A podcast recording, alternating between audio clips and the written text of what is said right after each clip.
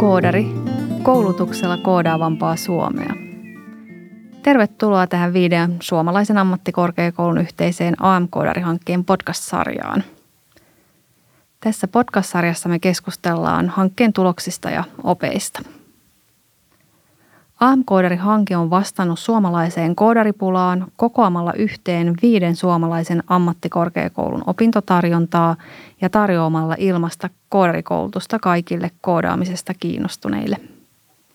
Mun nimeni on Jenni Koponen ja mä toimin tämän AM-koodarihankkeen projektipäällikkönä.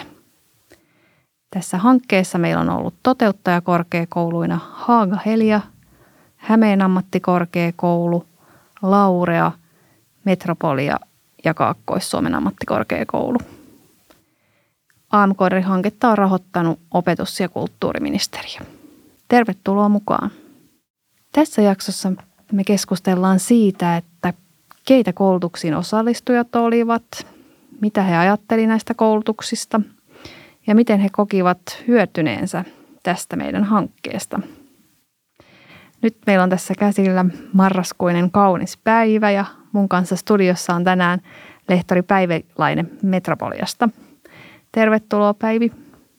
Kiva, kun sä tulit kertomaan tästä sun työstä tässä meidän hankkeessa. Päivi on tutkinut osallistujien antamia palautteita ja keskustellaan vähän niistä tuloksista. Aloitetaan Päivi tästä tämän hankkeen taustasta. Miten ja miksi tässä hankkeessa päädyttiin siihen, että kerätään palautetta opiskelijoilta – Kiitos Jenni. Ja ensinnäkin oli hienoa tulla kertomaan tästä AMK-hankkeesta ja vastaamaan millainen opiskelija sellainen koulutus podcastiin. Eli palautteita kerättiin kahdesta syystä.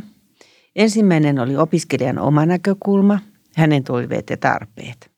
Ja toinen oli tietysti työelämän tarve ja se yhteiskunnallinen näkökulma. Opiskelijoiden omat tarpeet ja toiveet ovat tärkeä tuntea siksi, että me pystyttiin tarjoamaan heille juuri niitä koulutuksia, niitä oppimismahdollisuuksia, jotka he kokivat tarvitsevansa. Sä mainitsit Päivi yhteiskunnallisen näkökulman. Mitä sä sillä tarkoitit? No, työelämä muuttuu nopeammin kuin koskaan. Vielä on pimennossa, miltä se tulevaisuus tarkalleen näyttää – ja on todennäköistä, että tällä hetkellä vielä ei niitä tulevaisuuden työtehtäviä ei ole edes olemassakaan. Ja on myös muistettava, että työelämässä mukana olevien ammattitaidon on kehityttävä koko työuran. Ja, ja toisaalta vastuullisina kouluttajina meidän tulee kuunnella myös tarkkaan työelämän tarvetta, millaisia osaajia työelämä tarvitsee. Sä mainitsit Päivi tuosta yhteiskunnallisesta näkökulmasta. Mitä sä sillä tarkoitit? Työelämä muuttuu nopeammin kuin koskaan. Ja vielä on pimennossa se, millaiselta tulevaisuus tulee näyttämään. Ja meillä ei varmaan ole vielä edes tietoa eikä ymmärrystä siitä, että minkälaisia koulutuksia ja työtehtäviä niin kuin tulevaisuudessa tarvitaan. Minkälainen on se osaamistarve, joka vastaa niin kuin tulevaisuuden kysymyksiin. On myös muistettava, että jo työelämässä mukana olevien ammattitaidon on kehityttävä läpi työuran.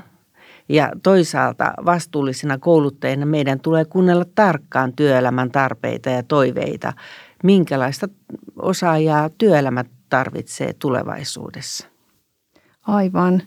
Minkälaiselle osaamiselle siellä työelämässä sitten on kysyntää? No, teknologia kehittyy nopeasti ja uudet sovellutukset otetaan nykyään ripeästi käyttöön. Teknologia vaikuttaa meidän toimintatapoihin, yhteiskunnan rakenteisiin ja ihmisen arkipäivään. Kun ohjelmisto ja e-business ryn toimitusjohtaja Rasmus Roiha haastateltiin kauppalehteen kesäkuussa 2021, niin hänen mukaan ohjelmistoalalla olisi heti tarjolla kymmenelle tuhannelle työpaikkaa. Mutta sitten Roiha korostaa myös, että ohjelmistoalalle suuntautuvien ei kaikkien suinkaan tarvitse itse ajatella, että heistä tulee koodareita, vaan sitä osaamista ja ymmärrystä koodaamisesta tarvitaan laaja-alaisesti. Ja sitten on vielä tärkeää, että, että miten ohjelmistoja osataan käyttää. Eli että miten oivalletaan ja keksitään tarpeita siihen, miten ohjelmistokehityksellä voidaan luoda uusia ja erilaisia ratkaisuja ja parannuksia ihan meidän jokaisen niin kuin omaan työhön. Eli, eli kun meillä on ymmärrys sitä koodaamisesta, niin me voidaan miettiä omaa työn kuvaakin, että olisiko siinä jotain, mitä voitaisiin niin kuin ratkaista tällä koodaamisella. Niinpä. Tässä meidän hankkeessahan oli opiskelijan ääni keskiössä, mutta miten sitten opiskelijan omista toiveista saatiin tietoa? Miten sitä opiskelijaa pyrittiin kuulemaan? No hankkeessa oltiin kiinnostuneita siitä, millaisia opiskelijoita meillä, meillä tuli siihen, meillä oli, sekä minkälaista osaamisesta, minkälaisesta osaamisesta he olivat kiinnostuneita – Tätä lähdettiin kartoittamaan systemaattisesti ihan hankkeen alussa palautekyselyillä, haastatteluilla ja työllistymis- eli vaikuttavuuskyselyillä. Ja kvartaaleittain me keräsimme tätä palautetta vuodesta 2019, eli meillä on tällä hetkellä jo 1500 vastausta. Ja lisäksi me haastateltiin palautekyselyyn vastanneita – sellaisia henkilöitä, joilla oli vaikeuksia opinnoissa tai sitten opinnot oli keskeytyneet. Haastatteluja on nyt kertynyt 28 kappaletta. Tietysti me oltiin kiinnostuneita myös siitä, miten koulutus vaikutti opiskelijoiden urakehitykseen. Ja tämä on niin kuin tärkeää, kun hankkeita tehdään, niin tämä vaikuttavuus, se on haastavaa, mutta, mutta sitä pitää aina tehdä. Ja siksi me keräsimme palautetta myös vaikuttavuuskyselylle – Eli meille ammattikorkeakouluttajina ei riittänyt se, että me pystyttiin vastaamaan vaan opiskelijoiden tarpeeseen, mikä tietysti on tärkeää. Mutta me haluttiin myös tietää, että miten koulutus vaikutti opiskelijoiden elämään. Joo, tämä on mielenkiintoista nyt kuulla sitten Päivi, että keitä nämä koulutuksen osallistujat oikein olivat. Sulla on valtava määrä niitä palautteita, mitä sä oot käynyt läpi, niin miltä se nyt näytti, että ketkä oli tullut näihin meidän koulutuksiin? No meillä oli opiskelijoina naisia ja miehiä suunnilleen saman verran ja tämä oli ilahduttavaa, että naistenkin osuus oli näin korkea, koska sovellusalaa pidetään perinteisesti miehisenä ja teknisenä alana. Ja nyt näyttää siltä, että, että meidän naiset on aktivoituneet. Eli hyvä, hyvä esimerkki tästä toiminnasta on Mimmit koodaa toiminta – joka on saanut suurta suosiota. Kouluttajina me tietysti toivomme yhtä lailla miehiä kuin naisiakin. Näinä meidän opiskelijoiden keski-ikä oli noin 40 vuotta. Suurin osa opiskelijoista asui Suomessa, mutta meillä oli opiskelijoita myös Espanjasta, Norjasta, ympäri Eurooppaa. Kaukaisin haastateltava tuli Afrikasta. Ja tyypillisesti he olivat työelämässä. Taustakoulutus heillä oli ammattikorkeakoulu. Toiseksi eniten meillä oli ammattiopiston käyneitä, sitten yliopiston. Olipa meillä muutama lukio peruskoululainenkin. Joo. Tuliko niistä selvää niistä palautekyselyistä, että, tai kävikö niistä ilmi, että miksi nämä henkilöt on hakeutunut koulutukseen? No ensinnäkin niin suurin osa meidän opiskelijoista ei ollut koodannut koskaan, mutta meillä oli myös jonkin verran alan harrastajia. Vähiten meillä oli näitä ammattilaisia. Ja se, että enemmistö ei ollut koodannut koskaan, selittää myös sitä, että mitä he toivoivat koulutukselta. No mitä he toivoivat, niin kolme keskeisintä oli ammatillinen kehittyminen, mielenkiinto aiheeseen ja ammattilan vaihto. Haastatteluissa ilmeni, että he olivat kiinnostuneita koodaamisesta siitä näkökulmasta, että, että miten he voisivat hyödyntää tätä omaa, tätä osaamistaan nykyisessä työssään. Eli tavallaan heillä oli ajatuksena kehittää ja kasvattaa omaa osaamistaan ja ymmärrystään koodaamisessa. Mutta jotkut opiskelijat hyödynsivät näitä opintoja myös niin sanottuna kurkistuskursseina alaan. Eli voisiko tästä tulla uusi ammatti? Haastatteluissa ilmeni, että vaikka jonkun opiskelijan jokin opintojakso jäi suorittamatta, niin he saivat niin paljon uskoa itseensä innostusta opiskelemaan, että jotkut jopa lähti jatko-opintoihin tämän jälkeen. Muita syitä tähän, miksi he hakeutuivat koulutukseen, oli työllistyminen, tietojen päivittäminen ja joillain oli hienosti tavoitteena myös yrityksen perustaminen. Ja tämähän on tosi niin kuin yhteiskunnan kannalta merkittäviä asioita. On, se on just tätä monipuolisuutta, mitä me ollaan tällä hankkeella haettukin. Öö, miten he koki hyötyneensä tästä hankkeesta muuten osallistujat? No kun mietitään näitä meidän opiskelijoita, joista enemmistö ei ollut koodannut koskaan, ja kun he miettivät tämän uuden osaamisen hyödyntämistä omassa nykyisessä ammatissaan, niin selkeä enemmistö koki kehittyneensä ammatillisesti ja tietojen päivittämisessä. Sitten seuraavaksi opinnot auttoivat ammattialan vaihdossa ja vähentämään työttömyysuhkaa, mikä on mun mielestä valtavan tärkeä ja merkittävä tulos – ja jotkut opiskelijat saivat opiskelupaikan ja jotkut kokivat, että koulutus auttoi työllistymisessä. Sä kerroit Päivi myös, että sä olit haastatellut näitä osallistujia, että monet täytti kysely, mutta lisäksi sulla oli sitten vielä henkilöitä, jotka lupautu tulla haastatteluun. Onko sulla niistä jotain esimerkkejä? Joo. Esimerkiksi yksi nuori vastavalmistunut ammattilainen, joka oli sillä hetkellä töissä, niin kertoi, että, että työpaikkahakemuksissa haetaan aina kokeneita työntekijöitä. Mutta koska on vastavalmistunut, niin hänellä ei ole sitä kokemusta, niin hän halusi koulutuksella korvata tämän puuttuvan työkokemuksen, eli kiinnostuksena alaan. Ja hän koki, että kouluttautuminen lisää hänen haluttavuuttaan työnantajan näkökulmasta. Mun mielestä tämä on hieno asennoituminen kouluttautumiseen.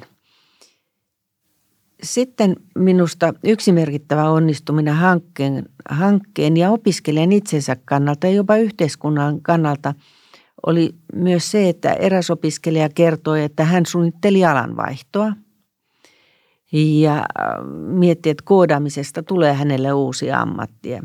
Hän suoritti opintoja ja totesi, että ihan mielenkiintoista, mutta ei tästä kyllä hänelle ammattia tule. Tästä tuli hyvä, mielenkiintoinen harrastus. Juurikin näin. Tässä hankkeessahan on tuotettu ihan valtava määrä opintopisteitä. Me laskettiin karkeasti, että 120 ammattikorkeakoulututkintoa. Mutta kaikillahan ei mennyt opinnot sitten kuitenkaan ihan loppuun asti, että sä kerroit, että osa näistä, ketä sä haastattelit, niin ei saanut opintoja suoritettua. Miksi joillain sitten nämä opinnot keskeytyi? No he olivat noin 40-vuotiaita ja työelämässä. Oletan, tätä tietenkään ei kysytty, että tuossa iässä useimmilla on perhettä ja lapsia. Myös urakehitys voi olla kiihkeimmillään. Siksi on ymmärrettävä, selvää, että keskeisin ja suurin syy keskeyttämisiin oli ajan puute. Elämäntilanne muuttui, jotkut joutuivat auttamaan vanhempiaan, joidenkin työelämässä tuli muutoksia, kiireisiä työtehtäviä. Oli myös sitä, että opiskelija innostuksissaan ilmoittautui monelle opintojaksolle, jopa neljällä uudelle opintojaksolle ja sitten vaan aika ei riittänyt kaikkeen. Tämän vuoksi me kehitimme AMK-sivustolle tällaisen vinkit AMK-opintojen suunnitteluun ja valintaan. Ja siellä on ihan konkreettisia laskuesimerkkejä siitä, esimerkiksi paljonko viiden opintopisteen suorittaminen vaatii työtä. Ne on viitteellisiä arvoja ja tätä voi hyödyntää tätä – vinkki, vinkkilistaa myös muihin opintoihin. Että se on niin yleis, yleinen, että, että tota, sieltä saa ideoita myös muuhun opiskeluun. Oikein hyvä. Oliko jotain muita keskeyttämisen syitä, mitä osallistujat mainitsi? Sitten koettiin muun muassa, että opintojakso ei vastannut odotuksia ja jotkut kokivat, että tehtävät olivat liian vaikeita – ja koska enemmistö ei ollut koskaan aikaisempaan koodannut, niin varmaankin oli vaikea löytää sitä meidän runsaasti tarjonnasta omia toiveita ja omaa tasoa vastaavaa koulutustarjontaa. Ja tähän me kehitettiin tällainen opintojen valintaa helpottamaan apuväline, haluatko opin, apua opintojen valintaan. vastaa seitsemän kysymykseen. Ja sitten sieltä tuli ihan semmoisia konkreettisia ehdotuksia, että nämä opintojaksot voisivat olla sinulle hyviä ja niin edelleen. Kyllä, joo, nämä oli hyvin keskeisiä myös näitä ohjauksen muotoja tässä hankkeessa, että yritettiin auttaa opiskelijaa löytämään niitä hänelle sopivia opintoja. No, oliko ne opiskelijat tyytyväisiä tähän koulutukseen? Me tietysti toivotaan kovasti, että he olivat, mutta mitä kertoo palautteet? No kaiken kaikkiaan. Viimeisten palautekyselyjen mukaan opiskelijat olivat erittäin tyytyväisiä. Ja tyytyväisyys on niin kuin noussut koko opintojen ajan. Et kun me on kehitetty tätä AMK-koulutuksia koko ajan rintarinnan palautteiden kanssa – ja se näkyy ihan selkeästi tyytyväisyydessä, että se on noussut ihan koko ajan. Erityisesti oltiin tyytyväisiä koulutusten tarjoamiin verkkomateriaaleihin ja siihen, että heidän tavoitteensa siis itse itselleen asettamat täyttyivät. Ja tässä vaiheessa mun täytyy kiittää meidän opettajia, jotka on kuunnelleet herkällä korvalla koko ajan palautteita ja, ja tota, sitä mukaan niin kuin muokanneet verkkomateriaalia. Jenni, olet tämän AMK-hankkeen ja alkavan AMK-osaajan projektipäällikkö. Onko tämän tyyppisille koulutuksille tulossa jatkoa? Kyllä vaan on tulossa. Tämä AM-koodari oli kokonaisuudessaan, voi sanoa, että menestys. Ja tämä vastasi nyt suomalaiseen koodaripulaan, mutta meillä on myös muita osaaja, osaajapula-aloja. Ja nyt ensi vuoden alusta sitten me jatketaan uudella hankkeella, jossa sitten laajennetaan tämä opintotarjontaa muille aloille. Ja siitä tulee nyt sitten heti alkuvuonna tietoa sinne meidän amkoodari.fi-sivustolle. Eli voin iloisesti todeta, että tämä laajenee nyt muille aloille ja yhä enemmän osallistujilla on sitten mahdollisuus tulla tämän tyyppiseen koulutukseen mukaan. Mutta tosiaan meidän AM-koodarihanke ei sinänsä ole vielä päättynyt. Tässä on pieni pätkä vielä vuotta jäljellä, niin mitä tässä on Päivi vielä tulossa? Onko teillä nyt tarkoitus vielä kerätä jonkunlaista palautetta tai analysoida sitä tarkemmin? Kyllä, meillä on viimeiset palautteet vielä, vielä tässä työpöydällä ja, ja niitä analysoidaan ja sen jälkeen me yhdistetään kaikki nämä aineistot ja, ja aletaan tiedottaminen näistä tuloksista varmaankin AMK-osa ja sivustolla voidaan, voidaan kertoa jotain näistä tuloksista. Kyllä, ilman muuta joo. Kiitos Päivi sulle tästä sun puheenvuorosta ja sä vastasit hyvin tähän meidän teemaan, millainen opiskelija, sellainen koulutus. Kiitos. Kiitos Jenni. Oli hienoa päästä kertomaan AMK-hankkeen tuloksista ja siitä, miten opiskelijapalautteiden kanssa rintarinnan kehitimme opintojaksotarjontaa ja verkko-opintoja.